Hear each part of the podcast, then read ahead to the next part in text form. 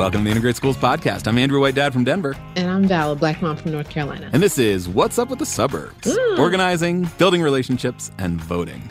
That sounds like a really important episode. Yes, and that's why it is dropping in your feeds in this off week. You may not have been expecting to hear from us, but here we are because we wanted to talk about the suburbs, but also because we are just a few days away from the midterm elections. That's right. We believe voting is important. So, do you have your voting plan, sir? I already voted. In Colorado, it's lovely. They send us our ballots in the mail. You fill it out, you drop it off in a drop box, or you mail it back, uh, and it all happens before Election Day. If you want to go on Election Day, you can. And so, yes, I have already voted. How about you? Same. I believe in early voting. And the first day of early voting, I was there in person. It took me five minutes or less. I left with a voting sticker that said, I voted early. 'cause They have upgraded those now. Man, that's fancy. And uh, yeah, and uh, I think it's important that we take every measure we can to create the future that we want. yeah, this uh, season we've been focusing on action steps, and certainly one action step would definitely encourage listeners to get out there and vote. Absolutely. And so today, you know, voting is really important, but we also wanted to talk about what's going on in the suburbs. One thing that's going on in the suburbs is people are voting, and they're voting in ways that maybe they haven't in the past. And I think part of that is about the popular conception of what the suburbs is does not actually match what they what they currently are. Yeah, Growing up, I definitely had a, a fixed idea about the suburbs. I assumed that they were for white and affluent people, Mhm. people of privilege. We live in the suburbs now. When we started looking for a house here, we would drive around with our realtor who was who was a black man. And I'm like, are there black people around here?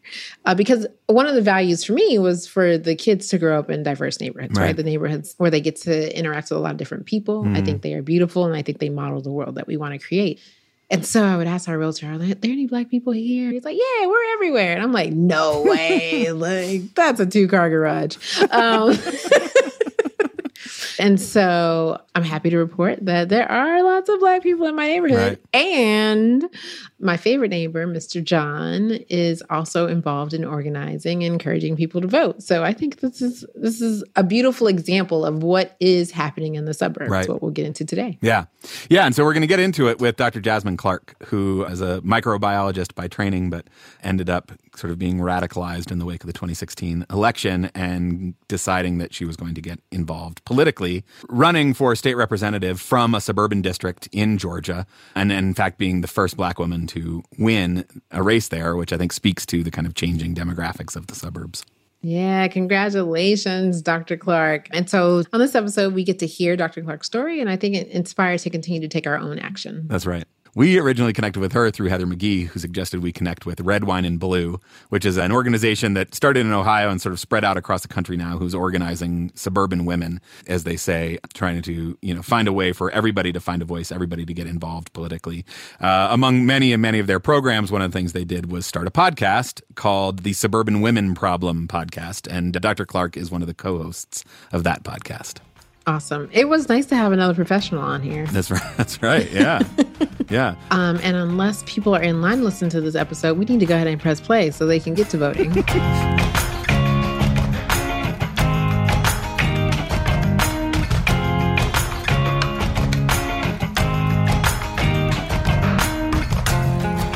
Well, first, I want to say thank you all for inviting me on to the Integrated Schools podcast. I am uh, State Representative Dr. Jasmine Clark, and I represent a House district here in the state of Georgia. House District 108, which is Gwinnett County, the most diverse county in the state of Georgia and the second largest county in Georgia. I have uh, served in our Georgia State Legislature since 2018, still serving and hoping to continue to serve. Yeah. Is it okay if we call you Dr. Jasmine? Absolutely. Yeah. Okay. I get that question a lot. Like Dr. Jasmine, Representative Jasmine, or Representative Dr. Jasmine. Like, Dr. yeah. Representative. Dr. yeah, which go- Representative which Jasmine. Yeah. It's, Okay. yeah. I, I, I respond to them all. Just, you know, as long as it's respectful. Yes, ma'am. You yes, got it. ma'am. You were, if I'm not mistaken, you were the first black woman elected to to represent that district. Is that right? Absolutely. Not the first person of color, but definitely the first Black woman, which I think is a testament to just how much uh, the quote suburbs are, are changing and they want to be represented. Yeah. I want to put a pin in that because we definitely need to come back to that that vision of the suburbs. But I definitely want to I want to talk a little bit about red wine and blue. Okay. Can you tell us a little bit about red wine and blue, what it is, how it came to be, and and why you're a part of it? So, a group of suburban women in Ohio uh, really wanted to find a way to be very involved in elections, first in Ohio, and then you know, they kind of expanded from there. Basically, women trying to find where they can get engaged. And so, uh, Red Wine and Blue did come down to Georgia during the runoff for Jon Ossoff and Raphael Warnock. And that's really when I got involved. Uh, Katie Paris, one day out of the blue, she kind of was like, hmm, have you ever thought about podcasting? And I was like, yeah, no, not really. But I mean, I guess it's something I could do. Welcome. Um, and here I am a year and a half later. And I have been a podcast host on the Suburban Women Problem. Red Wine and Blue itself has just been amazing at taking everyday people who maybe didn't think they could get involved and giving them the formula for how they can get involved. Everyone's not going to be the person that's going to be the public speaker. Everyone's not going to be the person that's going to, you know, run for office. But whatever you can do, they really uh, help to um, link you with other people, like minded people, and really give people the formula to get involved in whatever capacity they can. And so, mm. like right now for the midterms, they have the great troublemaker turnouts. And let's be honest, that's oh. what we're doing. Uh, we're making some trouble. This is an opportunity for small groups of people to get together. Sometimes people who live in a, a red bubble feel like there is no one else that they can engage with. Mm-hmm. They get those people together and they say, Hey, this is how you can fight back against book bans. This is how you can stand up for trans kids who are being bullied by our government. This is how you can fight for reproductive rights. This is how you can fight for voting rights. They help people come together and figure out just exactly how to do that. And I love it because you get people who have literally never engaged in politics at all mm-hmm. now coming in and saying, Oh, I didn't think that I could do this. And now that I can, I'm not stopping and I'm going to do this right. and I'm going to do this. Right. And so we're not just building relationships for an election, we're building relationships for issues. And I think that's what's mm. important because those issues don't go away after election day. Yeah. Right. Um, why why do you care? How did you come to find yourself, you know, engaged and involved? You're a microbiologist by by training. Why politics? Why activism? You know, what brought you to that? So I'm going to be really honest about this. In November of 2016, my worst nightmare came to fruition. On the second Tuesday of November, I went to sleep a scientist. And the next morning, I woke up a mad scientist. Mm. And it was at that point that I said, oh no, I have got to do something. So that actually led me more into activism, where I led the Atlanta March for Science. We had 10,000 people show up just to say, we need to actually consider science when we're making policy in our state and in our country. Mm. And then from there, I uh, joined uh, the Georgia Alliance for Social Justice. From there, I sat down with my family and some of my friends, and I said, you know, guys, I think I might run for office. And I ran in an election that I was not projected to win, but I did win. I flipped a seat. That's that's how how I really ended up feeling like I needed to be involved. It mm. started mm in 2016. But since 2016, there's been so much that has happened that I'm so glad I'm in the seat that I'm in. And there's so much work that needs to be done.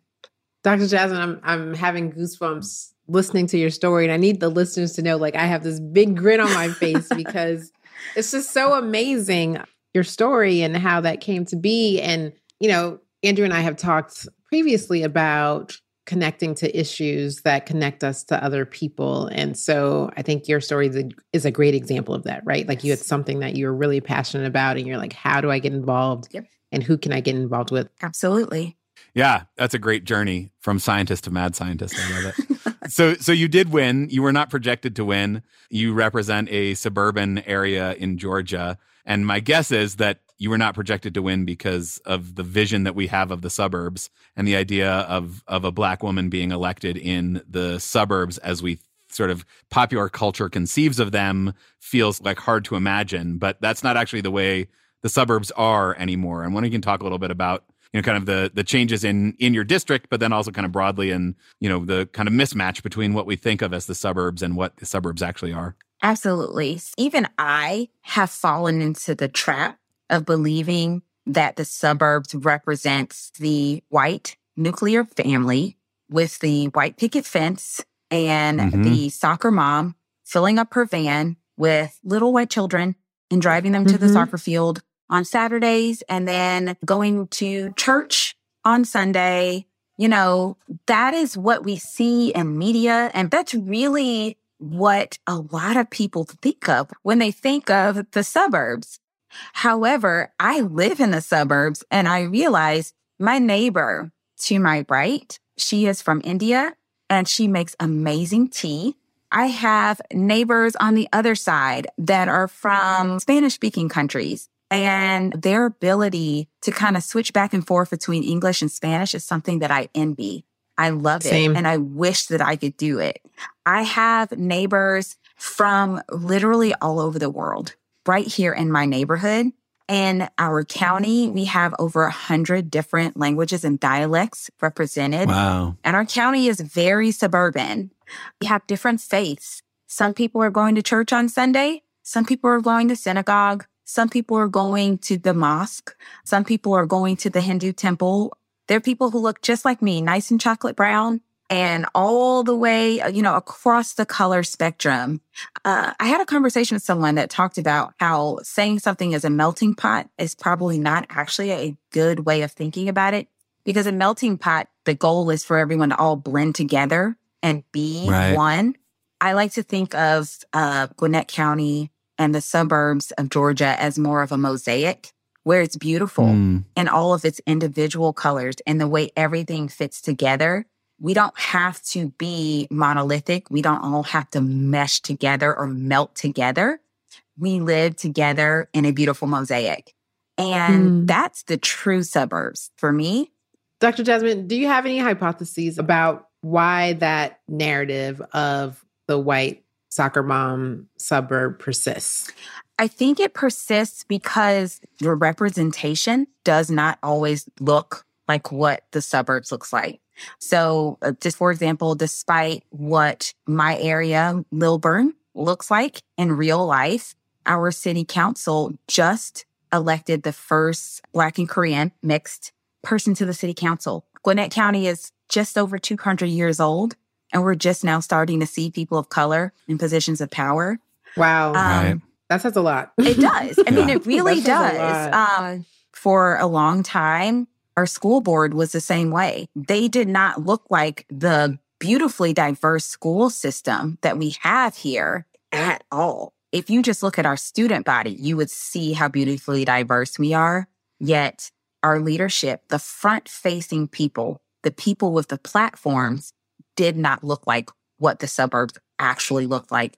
And it's been very difficult to change that. Mm-hmm. I have a I have a theory about about this question as well. I wonder what you think of it, Dr. Jasmine. The there's a way in which the kind of vision of suburban life as being mostly white like creates a permission structure i think for white folks to search out whiteness mm-hmm. to mm. to white folks who want to live in all white spaces or mostly white spaces where what you can say that what you're looking for is the suburban American dream life, but when you're what you're looking for is actually whiteness. Like what I actually want is to raise my family surrounded by white people. I feel like mm. I can't mm. say that, but I can say I want the suburbs. I think you're right. Mm. I think mm. you're right. Let's be honest, what the suburbs were historically was that it was white families wanting to move away from having to live amongst non-white families. And it was right. that flight out of those spaces into their own communities. It's kind of like the suburbs were theirs. And actually, any movement into the suburbs by non white people was more of an infiltration into right. their areas. And we see this as um, the suburbs do change there are a lot of people who say things like, we got to take our communities back. Basically, what I interpret your theory as is the suburbs was supposed to be code for white. And then mm-hmm. we kind of messed up the code because everyone was like, look, I want to live in an affordable house. I like that's yards. It. I like trees. Like that's I want it, Dr. Jasmine. like, you that's know, it. that's not reserved for just white people. Like other people want those things too. Yeah, I think that's totally right. And I, mean, and I don't think that your suburb is a fluke, right? I oh, mean, oh, I think this is all. what we see in suburbs across not the country. That this is this is really what's happening. It's that contradiction between this vision that white people have been sold of the suburbs meaning white, and then there being more and more people of color in suburbs right. that is leading to this tension that I think has been really capitalized on in an in an a, a, you know sort of scarily effective way by the right wing in yes. the you the know push to ban books, yeah, the fear mongering around yes. CRT and all these things. Can you talk a little bit about you know how that's playing out in your district and what you see as kind of the the role to push back on that? So I think the pandemic did a lot, but one of the things the pandemic did was just gave people way too much time on their hands. And so yeah. uh, then yep you got these people who were just mad about everything. It was the perfect opportunity for people who were upset that their suburbs were not living up to their vision of the suburbs to try to, in my opinion, grasp some power back. Um, mm. And the way mm. they did that was by showing up to school board meetings and first just being mad that the school board changed in general. Like, the school right. board is changing. It doesn't look like what it looked like. So that must mean our schools are going to be horrible now. And that's literally what people are saying. And they, they didn't say, oh, because now that the school board is majority black, that our schools are going to be bad. They would say things like, oh, now that the school board has changed, we're going to look more like those other school districts. Mm, mm-hmm. And then they would describe majority black school districts that they, in their mind somehow are worse than than ours, even though some of these school districts are literally award winning school districts. Mm-hmm. I think our society has always had a tendency to associate anything that has more white people as somehow better. So you have these people and they showed up to school board meetings and they're like, first they're like, open the schools. And so they're like, all right, fine, we'll open the schools, but people need to wear a mask. And then they were right. like, no, open the schools and don't make people wear masks. And they're like, well, you know, teachers are dying, school bus drivers are dying there are vulnerable children in the school that really need to be protected. So that's why we have masks. And so this whole thing about masks and people just started going crazy. It was like a psychosis. Um, so then mm-hmm. once they said, okay, masks are now strongly recommended, but not required. And it was like, well, now what are we going to be mad at? So it was right. like, all right, books. And so mm. they took talking points from extremist groups and they would show up to the meetings. And now all of a sudden it was all about all these books and social emotional learning. I mean, we literally had people coming up and saying that diversity and inclusion was bad. Like, why are y'all trying to include people? I was like, do you hear yourself? And then, oh my God, CRT. And they just swore up and down like everyone was being CRT'd in schools. And I'm just like, I don't even, I got so tired of hearing CRT because it was like you were fighting against a ghost that wasn't there, mm. but you know, we have all these different issues. And I really just think it's a way for people who are seeing themselves losing the messaging battle because they are, yeah. because their messages are bad. Just falling back on, well, if we can't win the messaging battle, we're just going to scare people to death by telling them mm-hmm. that there's all these imminent threats and it's mm. all the non-white people's fault because they came here and with them they brought all these threatening things with them. Mm. Um, you you know, you talked about power and fear, and I'm wondering what you have learned about those particular things that might be helpful for an audience. So I think it's really important that um, we recognize that emotions are very powerful, and mm. fear is a very powerful emotion. And yeah. so if you can make someone afraid of something they will not necessarily lean on the most rational solutions to that hmm. fear. Mm-hmm. And so I think one of the things we can't do is just tell people that they need to get over it. That's not going to help because if I truly believe that there is something that is about to harm me, if I truly believe that I am in some type of danger, if I truly am fearful of something, then you're not going to convince me to be rational by telling me that um, I am irrational. It's just right. not how it works. No one, no one's ever calmed down because you yes, told them to told them down. to calm down. Oh gosh, right. the time right. that once somebody told me to calm down, oh, it did not end well. so, um, I think to answer your question, we acknowledge what people don't understand and try yeah. to get them to a place of understanding. And I think some of the best ways we do that is through question asking. And so, for example, if someone is like, well, I'm very concerned about CRT, I think the first question is, well, what, what is your concern? Like, what mm-hmm. specifically are, are you concerned about? And usually they don't actually know. And so mm-hmm. then that's an opportunity to say, well, this is what CRT is. And also saying by trying to take away what's not being taught, let, let me tell you what is being taken away. Now your mm. kid is mm. not getting to learn about Ruby Bridges and you learned about Ruby Bridges and you're fine. Or now your kid is not learning about Martin Luther King. But I think it's question asking and just kind of getting to the root of people's fears. And I'm not a therapist. I don't even play a therapist on TV. and so I don't really know all the tactics. But what I do know is a Facebook ad is not as effective as a true conversation. And when you actually mm. talk to people mm-hmm. and just mm-hmm. get like, just talk about it. First of all, most of the people who are really mean on Facebook and Twitter in real life, they're not like that. Mm-hmm. But also, once you actually have a real conversation with someone, especially someone you know, like, hey, I literally shop at the same Publix as you. We run into each other in the aisles all the time. Our kids play on the same basketball team. So I'm talking to you as a regular person today. And let's talk about this. And when you have those real, just authentic conversations, it's a lot easier to get your message across. We like to call that like relational organizing. And I think that's mm-hmm. so important. Mm-hmm. Mm. You mentioned this, the power of of organizing, relational organizing, of of you know finding ways to be in community and in conversation with folks. Uh, can you talk a little bit about kind of the power of of cross racial movement building, of bringing multiple people and different perspectives together to fight for justice? I think it's really important, actually. I think one of the first conversations I had with my co host on the suburban women problem, it was actually about voting rights. And both of the, my co hosts are, are white women. They had never stood in line to vote. They did not have that context mm. at all. Uh, it's not that they didn't understand, like they get it, but it was never their experience. So right. the actual experience of standing in line to vote is so normal to me. I stood in line with my parents. I stood in mm-hmm. line with mm-hmm. my grandma when she would go vote. I stood in line every time I've had to vote.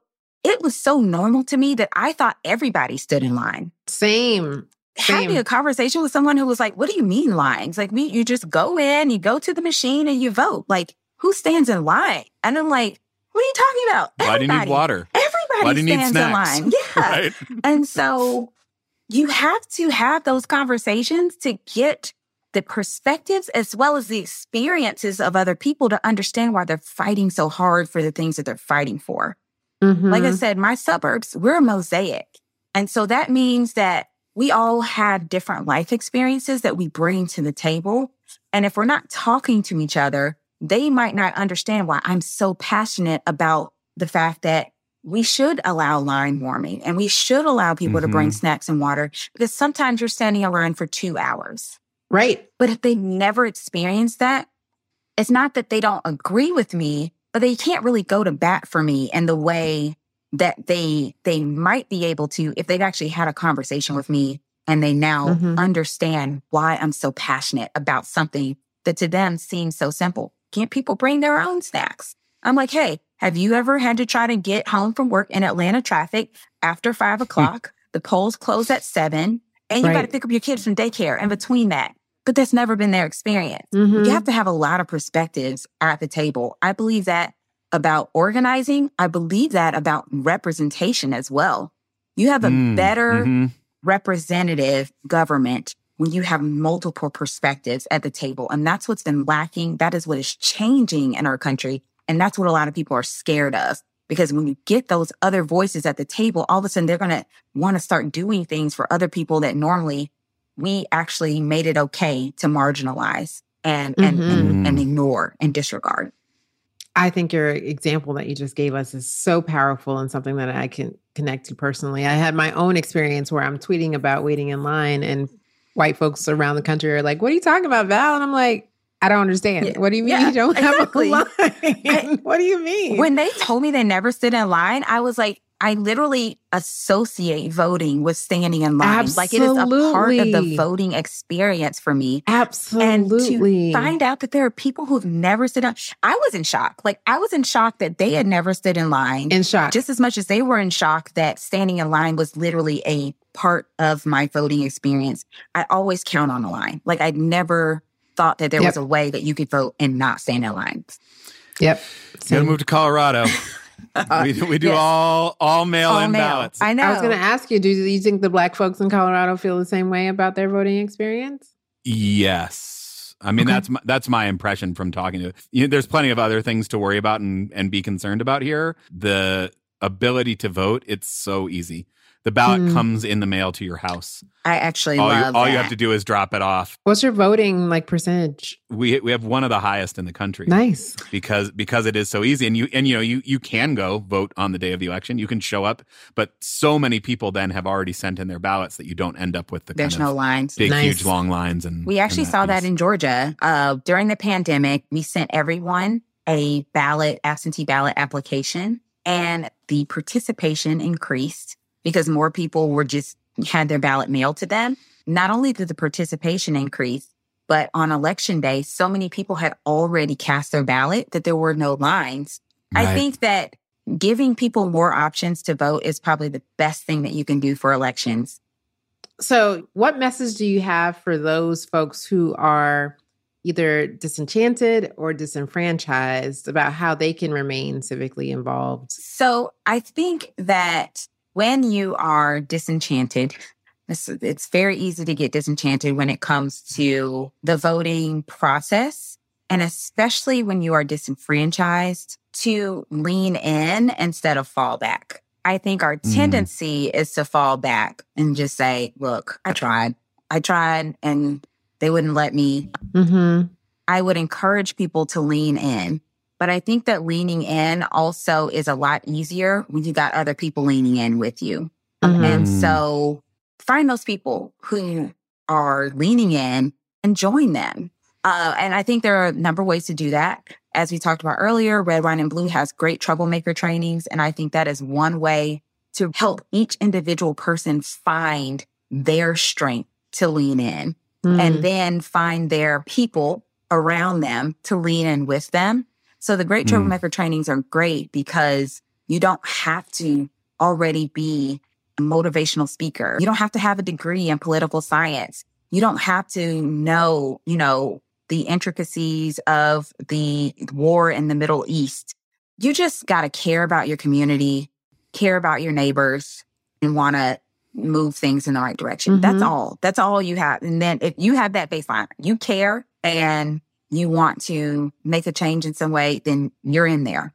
But then outside of great troublemaker trainings, voting is the minimum. Try to get out of your comfort zone and uh, try to do more. And that's not easy for everyone. Like I said, some everybody doesn't have the kind of job where you can just do all this extracurricular stuff um, at the end of the day. And sometimes after you get off work, you're tired. I am tired a lot of days. So I yes. get it a hundred percent. But whatever you do, just recognize that the feeling that you're feeling is the way that they want you to feel. And they are the people who are feeling their power slip away mm. and they're trying to claw it back.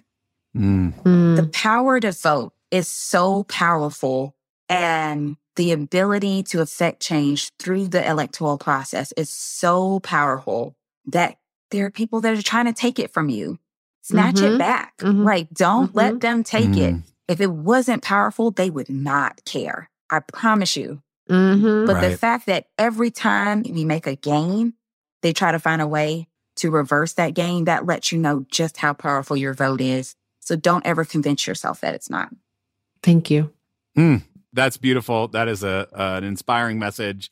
Election right around the corner. Everybody needs to make sure their voice is heard. But I think also the idea of finding your people and building those relationships in the community, because I think, like you said, it's not just about one election. That after after the midterms are over, Absolutely. no matter what the results are, there will still be challenges. There will still be work to be done, and and that work is best done in community with with like-minded people who are ready to you know to put their shoulders down and, and fight for something better that the only experience you need the only expertise you need to bring is an expertise in your own life and your own exactly. things that you care about. Man get people elected first but after you get them elected hold their hold their butts accountable. Like hmm. getting them elected is just step one. Now that they're in office make sure they're listening to you. And if they're not listening to you talk to them some more. Make them listen to you. It's a process. It doesn't stop on election day, doesn't stop after the votes are certified. It goes on and on. It matters. If it didn't matter, they wouldn't try so hard to take it away from you. Yeah. One final question. Not sure if you have any young people that you love and care about who are doing school. Mm-hmm. Love to hear any of your thoughts on their schooling experience. So, I have a daughter who just turned 14. Um, she is in eighth grade and middle school. Mm. And I also have a son he is 16 and 11th grade. He actually goes to school in Prince George County in Maryland. Okay. Um, he lives with his dad. So I have two amazing little people that I brought into this world and that I am just trying to make sure become productive citizens in this world. Mm-hmm. And part of that is their school experience. And so I pay attention and I, uh, you know, I watch and I listen and I, I just want to know what they're going through, what they're learning about, but also like how they're interacting with their peers and all the things. Mm-hmm. And there are a few things that I, I know. Number one, when it comes to teaching history, my son loves history. Uh, kids want to know and they're curious. If you yep. ban a book, that's going to make them want to know even more. I mean, yes. I can tell you that as right. a mom of teenagers, ban that book and they are finding that book and they are reading it and they are sharing it with yep. their friends. I love it because now kids are reading, but they're like, what's in it? What's in it? Um, number two, we really need to have a reckoning about guns in our country because mm-hmm. yeah. active shooter drills suck. They suck for those students. They're scary. And I mean, I remember having tornado drills and fire drills in school, but we also take precautions to not start fires. We need to take more precautions mm-hmm. to not have guns coming into our schools in the first place. And then the third thing I would say, when it comes to the treatment of trans children and LGBTQ children in general, the kids do not care the way that the adults do. The adults are like all up in arms of, oh, uh, they're teaching that some people have two dads. And the kids are like, yeah, guess what? Some people have two dads. Guess right. what? Sometimes John wears jeans and sometimes John wears a dress. Guess what? John is John. And no one actually cares what the heck John is wearing because John is just John. And that's what John does. Right. The things that I feel like the adults that are standing up at these school board meetings are complaining about, I'm like, heck, do you even talk to your kid? Because I talk to my kid right. all the time and right. they don't care about this thing the way that you care about this thing. And I really feel like you're projecting your own thoughts onto your children. Mm-hmm. So I would say the kids are going to be all right. I won't say the kids will save us because I don't feel like we should put that burden on them. We should be protecting them.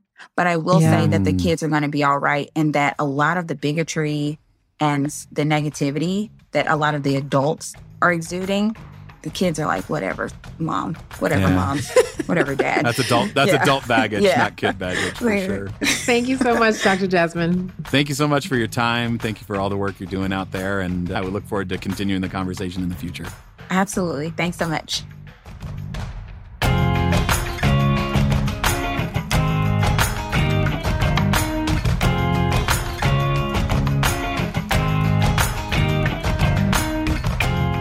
So, Val, what did you think?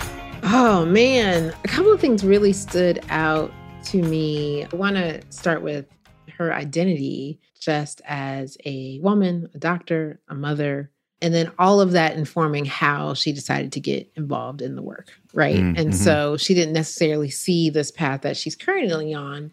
What she saw was an opportunity to be an advocate and passionate about her subject area, science, right? Right. And so that, like connecting to whatever you're passionate about and getting involved that way, I think sparks a desire to continue to connect, to continue to advocate for the things that you really care about. And I think that allows all of us to see ourselves in this, right? Because mm-hmm. I, I, I personally don't see myself as um, a politician but I see myself as a fierce advocate of what I really believe in and knowing that it's important to get behind people who do see themselves as politicians to support right. the work that they are doing to create this future that we believe in together. Um, so yeah, her her identity for sure is one of the things that stood out to me. Yeah, she talked about like the the only thing you need to get involved is you got to care about your community, you got to care about your neighbors, and you got to want to move things in the right direction.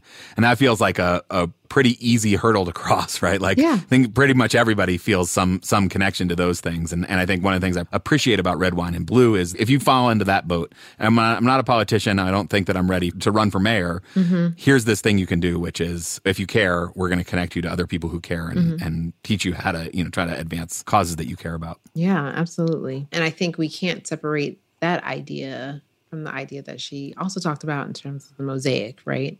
So you will come together, thankfully, with people across difference where you're not trying to all be the same person, but you're working from your different positions and identities together for this issue that you all are passionate about.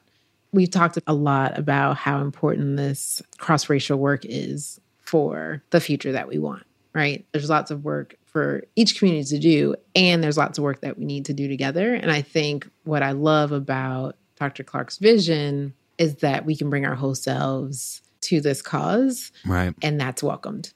Yeah, I really appreciate that, and I, you know that that has me thinking of the link. And you know, this episode was not sort of as directly tied to education as as most of our content is, but still felt really important to get out now before the midterms. But also, you know, the the link in my mind is that that idea of the the mosaic that everybody gets to hold on to their own humanity that everybody mm-hmm. gets to mm-hmm. be themselves and show up in that way and that that's actually what makes things beautiful in my mind that is like that that's a vision for a great school that's a vision mm-hmm. for a great education system mm-hmm. and the the organizing and activating and you know finding your place with your voice where the only expertise you need is a desire for things to be better and a love for your neighbors that feels like a really a really important part for parents and caregivers to tap into when it comes to, you know, what, what does it mean to try to advance equity in our schools?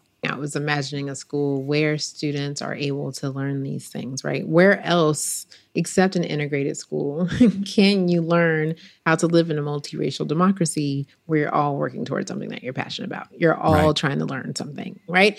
Like, where else can we do that? It sounds like a dream and in yeah. its most beautiful sense knowing that that is the future I want as an adult, it only makes sense for me to really want to to put my children in a place where that is possible for them to learn how to do that.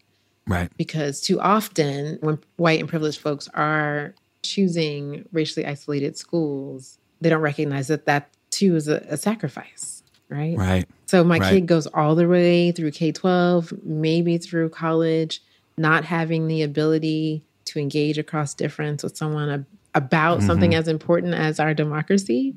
Right. Right. Like that's a sacrifice. That's yeah. a sacrifice. Yeah. And so I don't know. I, it makes me warm and cuddly. Like literally, like yeah. that's the face I was making, audience. I was like, it's just like a hug to yeah. be in this dream that we have for the world, right. starting in our schools. Yeah, no, I love that. And you know, like tying back to to last episode with Dr. Brittany Murray, that schools and particularly PTAs are kind of like the first exposure that kids often have to civic life, to mm-hmm. civic associations, and and this kind of like mini democracy playing out. And so, you know, I think the vision that that is making you feel warm and cuddly is something that I share, and you know, the the recognition that just the creation of those spaces isn't enough, but the relationship building and the organizational piece that Dr. Clark also talks about feels so relevant to the schools because we know we can't just sort of throw a bunch of different kids together in the building and hope that these things come about by themselves, that they're really, you know, we require some intentionality, we require leaning in, like Dr. Clark talks about, you know, leaning in, and it's easier to lean in when you have other like-minded people. And so, yeah. you know, the idea of kind of finding those like-minded people in your in your school community, in your city community, in your neighborhoods,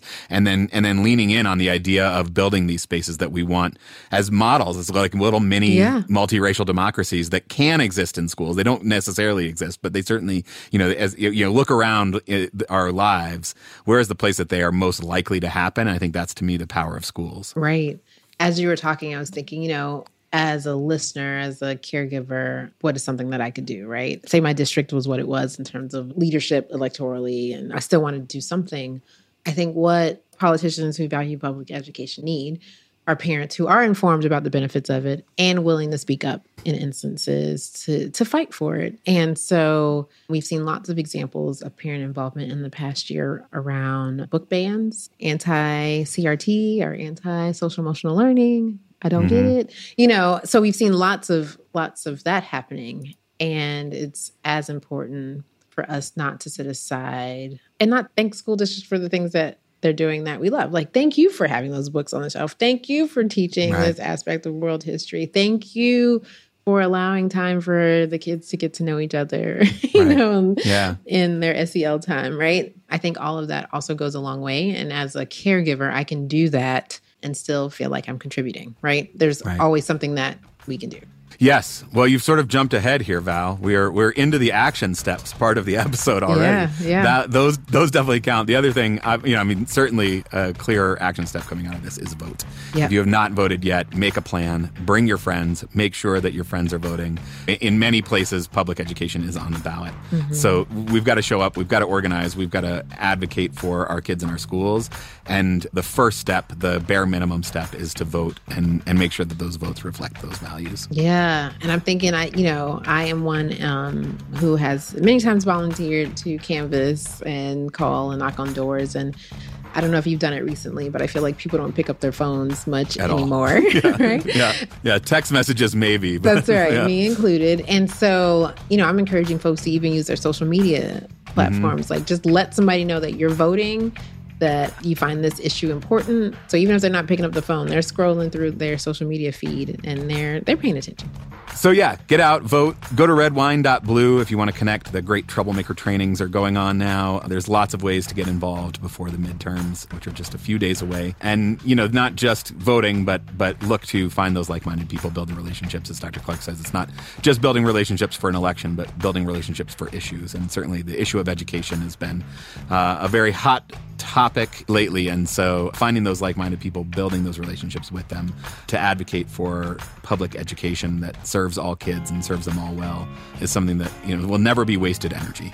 And you know, if you get to this episode after you voted, know that there's things that you can do all year to stay involved, um, not only with your local community, your school district, but also with this podcast. So, you have things that you would like to say to us, we would love to hear from you. Yes, hit that voice memos app on your phone, record us a voice memo, and email it off to podcast at integratedschools.org. We'll play some of your clips on upcoming episodes. That's right. And share this episode, read it, study it with your friends. We need you to grow and continue to spread the message. That's right.